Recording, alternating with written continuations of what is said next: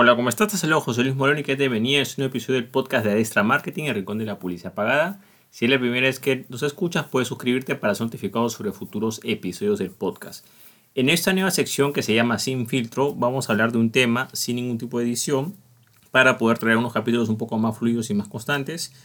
Bueno, el tema que vamos a ver en esta edición sin filtro eh, se llama 7 errores eh, al realizar campañas pagadas en redes sociales.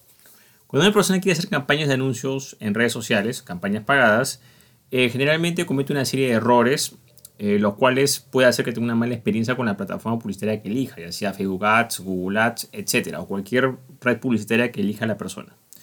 Bueno, vamos a comenzar el primer error, yo creo que es más importante, es no buscar ayuda profesional o no tomarlo esto de forma profesional.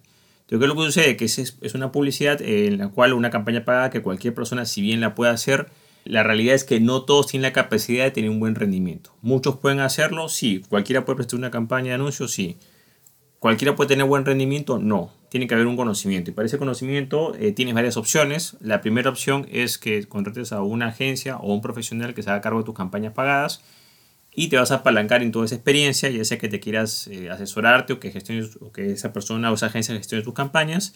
Lo ideal es que busques a alguien más capacitado porque si no, la otra opción sería, y ahí viene el segundo punto, es que te capacites. Si tú mismo quieres hacer las campañas, entonces tienes que aprender y eso no lo vas a aprender en un día, sino tienes que capacitarte, eh, comenzar a experimentar poco a poco, con poco presupuesto y poco a poco vas aumentando, eh, vas probando diferentes formatos y te vas acostumbrando a la, herramienta, pero eso va a tener un tiempo de aprendizaje y eso va a tomar tiempo, no es que vas a, a, saber de la noche a la mañana.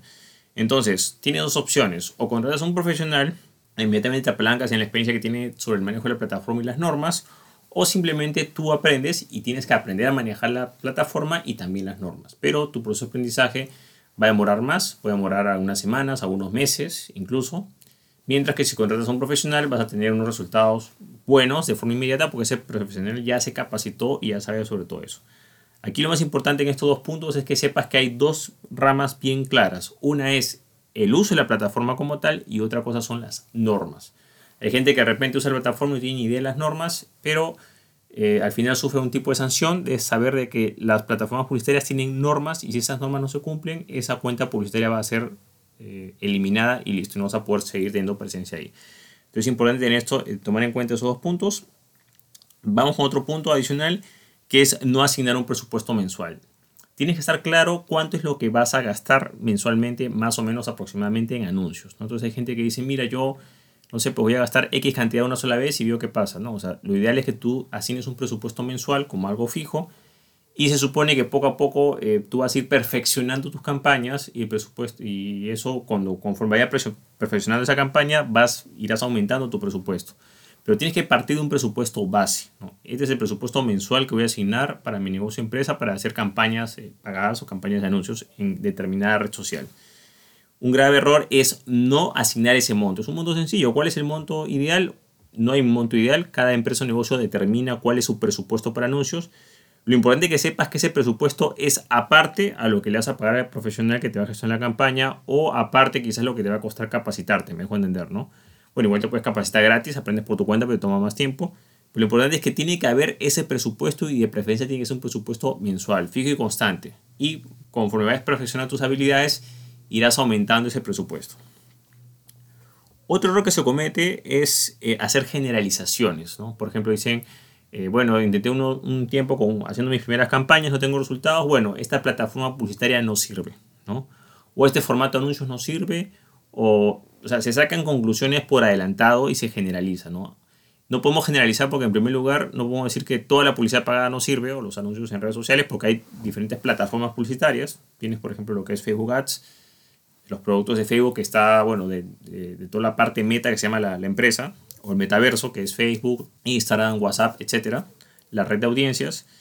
Eh, se pueden mostrar anuncios ahí. Es una sola plataforma publicitaria que se llama Facebook Ads. También tienes la parte de Google, que es la parte de Google Ads, que comprende lo que es YouTube, búsqueda, la búsqueda, el motor de búsqueda de google.com, la red display, Google Play, el sitio de aplicaciones o la Play Store. Entonces tienes eh, varias eh, plataformas y también tienes varios formatos, ¿no? Video, display, clientes potenciales, suscriptores, o sea, son muchas cosas y por lo, cuanto, por lo tal no puedes hacer generalizaciones. Es decir, que este, este tipo, esta plataforma publicitaria no sirve, este formato no sirve, no. O sea, tú tendrías que decir de forma objetiva, bueno, según la experiencia que tengo y los intentos que he hecho y en base al presupuesto que he gastado, esta plataforma bajo este formato y de esta manera no sirve. No es que tienes que generalizarte de una forma eh, global y quizás a mucha gente al hacer esto eh, neutralice el proceso de aprendizaje porque en vez de analizar qué fue lo que hiciste mal, automáticamente le echas la culpa a la plataforma y automáticamente tú ya no analizas qué fue lo que pasó, en qué me equivoqué. Porque claro, una persona con experiencia es una campaña, una persona sin experiencia es una campaña y va una gran diferencia. ¿Por qué? Porque saben cómo utilizar la herramienta. Es importante que sepas que no tienes que hacer generalizaciones porque esas generalizaciones lo único que van a hacer es que van a impedir tu proceso de aprendizaje en la plataforma publicitaria. Otro error que se comete al hacer campañas eh, pagadas en redes sociales es no ver las estadísticas. Hacer campañas pagadas no ver las estadísticas es como ir a ciegas. Se supone que tú, después de hacer una campaña, lo primero que tienes que hacer es revisar las estadísticas. Ver datos tan básicos o elementales como cuántas personas has, llegado, cuál es el costo por acción, mejor entender, ¿no? Cosas básicas y elementales que tienes que saber para saber que estás mejorando en esas campañas. ¿Cómo vas a saber si tu anterior campaña eh, o tu nueva campaña va mejorando o si hay una evolución si tú no estás viendo las estadísticas? Entonces mucha gente va ciegas, simplemente ve la cantidad de ventas que tiene y a veces esas ventas se dan por otro canal o por otro motivo. Entonces tienes que contrastar bien cuál fue el efecto. Por ejemplo, si tienes, mm, si aumentaste tu presupuesto, quizás tuviste más consultas y tuviste más cierres. O sea, tienen que haber unos indicadores previos que te indiquen más o menos eh, si estás avanzando, si estás retrocediendo. ¿no? Ten en cuenta que sí, otro indicador importante son las ventas, pero antes de las ventas hay otros procesos previos que las personas tienen que hacer. Bueno, las personas tendrán que llegar al sitio web, tendrán que registrarse, quizás hacen preguntas esos indicadores tienen que aumentar para que el indicador final de ventas también aumente. Entonces tienes que fijarte en cuáles son esos indicadores. Por ejemplo, el costo por acción tiene que ir reduciendo, es lo ideal, ¿no? Que vaya bajando, porque si va subiendo se te hace más caro hacer publicidad. Entonces, esto solo vas a poder hacerlo si tú ves tus estadísticas. Si no ves tus estadísticas, simplemente vas a ir a ciegas. Que algunas campañas te pueden ir bien si ves estadísticas, sí, es posible. Es como dar un tiro al aire y darle algo, ¿no? Si estás yendo de casa y, no sé, pues vas detrás de, no sé, vas a ir a cazar, no sé, pues, eh, patos, por ejemplo, o un ave silvestre y, de repente pasa una bandada y tú das un disparo al aire, bueno, quizás le des alguna, ¿no? Pero eso no quiere decir de que tú realmente estás teniendo, este, cumpliendo tu objetivo o haciendo la forma correcta, ¿no? No estás apuntando, simplemente estás dando tiros al aire para ver a qué le das y a veces, claro, dependiendo del presupuesto que tengas, a veces eh, puede realizarse lo que se llama eh, fuerza bruta, que simplemente es meterle más presupuesto para compensar las fallas o errores que tengas, pero esa no es la forma correcta de hacer campañas. Lo ideal es que tú veas las estadísticas y veas que eso vaya mejorando, porque esa es la forma en que tú vas a poder ver la evolución de tus campañas. Otro error común es no controlar la fuente de pago. Entonces, eh, hay gente que se confía en la fuente de pago, de repente utiliza una tarjeta de crédito, débito, fuente PayPal, como sea, que quizás digamos que no la cuidan mucho, por ejemplo la utilizan otros familiares, otros colegas, la tienen en otros negocios, la tienen enlazada a varios sitios, entonces ahí ya comienza mal la cosa porque hay un descontrol. Lo ideal es que tengas una sola fuente de pago para esas campañas de anuncios porque de esa manera vas a poder controlar los gastos que hay ahí. En cambio, si esa tarjeta la utilizas para múltiples usos, lo que va a pasar es que si por casualidad tienes cobros adicionales, ya sea porque cometiste un error en hacer la plataforma o la plata, eh, al presentar un anuncio en la plataforma, o hubo un error con el banco, no vas a poder detectarlo, saber exactamente qué fue lo que pasó. Entonces es importante que tengas una fuente de pago y que, la, que tengas un control mínimo. Control mínimo es que en primer lugar tengas esa fuente de pago exclusiva para esas campañas de anuncios. También que la fuente de pago tenga un límite, digamos, de, de gasto. Es importante. Y también puedes colocar un límite de gasto en la cuenta publicitaria que estás usando. O sea, utilizar varias medidas para que haya un control que en el caso que haya te equivoques haciendo la campaña y te cobren de más, hay algo que lo, que lo limita o que lo impida, digamos, ¿no? que la fuente de pago se pueda, digamos, paralizar o que no pueda seguir cobrándose más porque se debe a un error. ¿no? Es normal si estás empezando en publicidad pagada que pueda ponerle ceros de más o te equivoques con las cifras. Por ejemplo, si tú vas a, hay gente que le coloca, voy a gastar, pues no sé, pues 80 dólares y le pusiste un cero de más, vas a gastar 800. O le pusiste dos ceros de más, son 8, son 8000. O sea, te das cuenta, cualquier error te puede costar caro. Entonces es importante de que en primer lugar, aparte de tu habilidad para controlar la plataforma publicitaria, que es lo que generalmente trae problemas en este aspecto, o sea, todos los problemas de, cobros adicionales se da porque la persona no conoce la plataforma publicitaria o no la domina. Pero además de eso, también la fuente de pago tienes que cuidarla. Como digo, tienes que usarla exclusivamente para el fin. tienes que saber cuáles son los límites de pago, no tienen que utilizarla muchas personas. Tienes que, por ejemplo, tu cuenta con la que accedes, por ejemplo, en el caso de Facebook, cualquier persona que podría ingresar o vulnerar tu perfil personal, también podría ingresar a tu fuente de pago. Entonces tienes que tomar las medidas de seguridad para que esa fuente de pago esté protegida. Y otro punto importante es no tener control de tu sistema de respuestas o consultas. Entonces, hay gente que de repente hace campañas pagadas. Eh, por supuesto que muchas de las campañas tú puedes mandarlas hacia la compra o adquisición de un producto o servicio de forma directa, pero lo más probable es que siempre la gente haga preguntas. Oye, ¿tienes este modelo? Este, atienden en ese lugar y a veces van a hacer preguntas que son ridículas incluso o poco relevantes, pero más que todo la gente pregunta para quitarse el miedo, ¿no? Cuando una persona pregunta algo antes de comprar, es una forma como es, la persona está buscando seguridad, ¿no? También viendo también cómo responde la empresa, ¿no? Porque si voy a comprar algo, es lógico que yo antes de comprar pregunte o tenga dudas.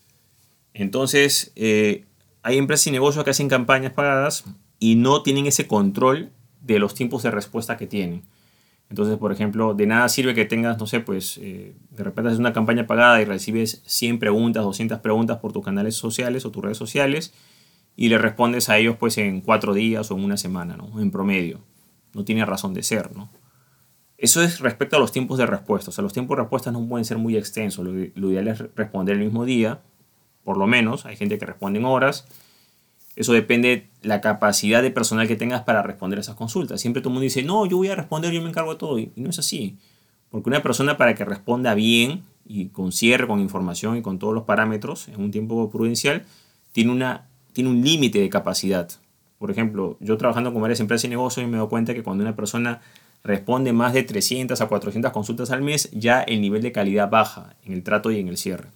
Entiéndase por cierre al proceso por el cual tú cierras esa venta o la concretas. ¿no? Entonces, en primer lugar, es el control sobre los tiempos de respuesta de ese canal que estás promoviendo. Y en segundo punto es verificar o hacer eh, unos pequeños test de lo que es el nivel de calidad de respuesta. Porque tú puedes responder rápido, pero puedes responder de forma errónea o con poco conocimiento técnico del producto o de una manera no adecuada. ¿no? Hay casos, por ejemplo, de que los tiempos de respuestas son extensos, entonces hay poca conversión porque la gente se desespera, tú no le respondes en dos días, bueno, se va donde tu competencia y le compra y listo. O a veces no te esperan ni, dos días, ¿no? te esperan ni un día ni horas. Pero también hay casos de que te preguntan, tú respondes de forma inmediata y respondes mal, o respondes con, no sé, pues, con faltas de ortografía, te comunicas de forma muy deficiente, eh, no sabes cómo manejar, orientar a la persona. Entonces, eso también va a influir, ¿no? Entonces, es importante que tú supervisa esos indicadores si realmente quieres tener ventas y conversiones. Ten en cuenta que tienes que tener tiempos de respuesta y tienes que tener calidad de respuesta. Y para, para tú saber que realmente eso va bien, tienes que tener estadísticas básicas, como por ejemplo cuántas consultas recibo al mes, preguntas relacionadas a mi producto o servicio. ¿En qué tiempo promedio se han respondido esas consultas?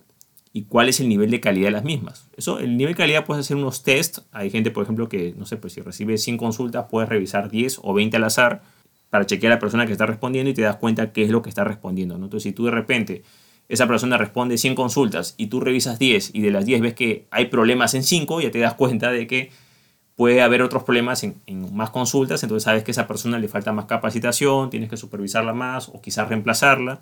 Entonces es importante que tengas control sobre esos indicadores.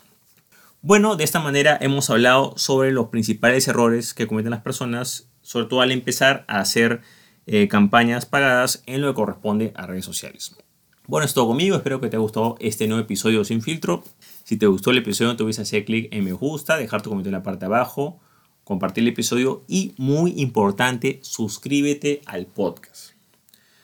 Bueno, eso es todo conmigo, muchísimas gracias y estamos en contacto. Hasta luego.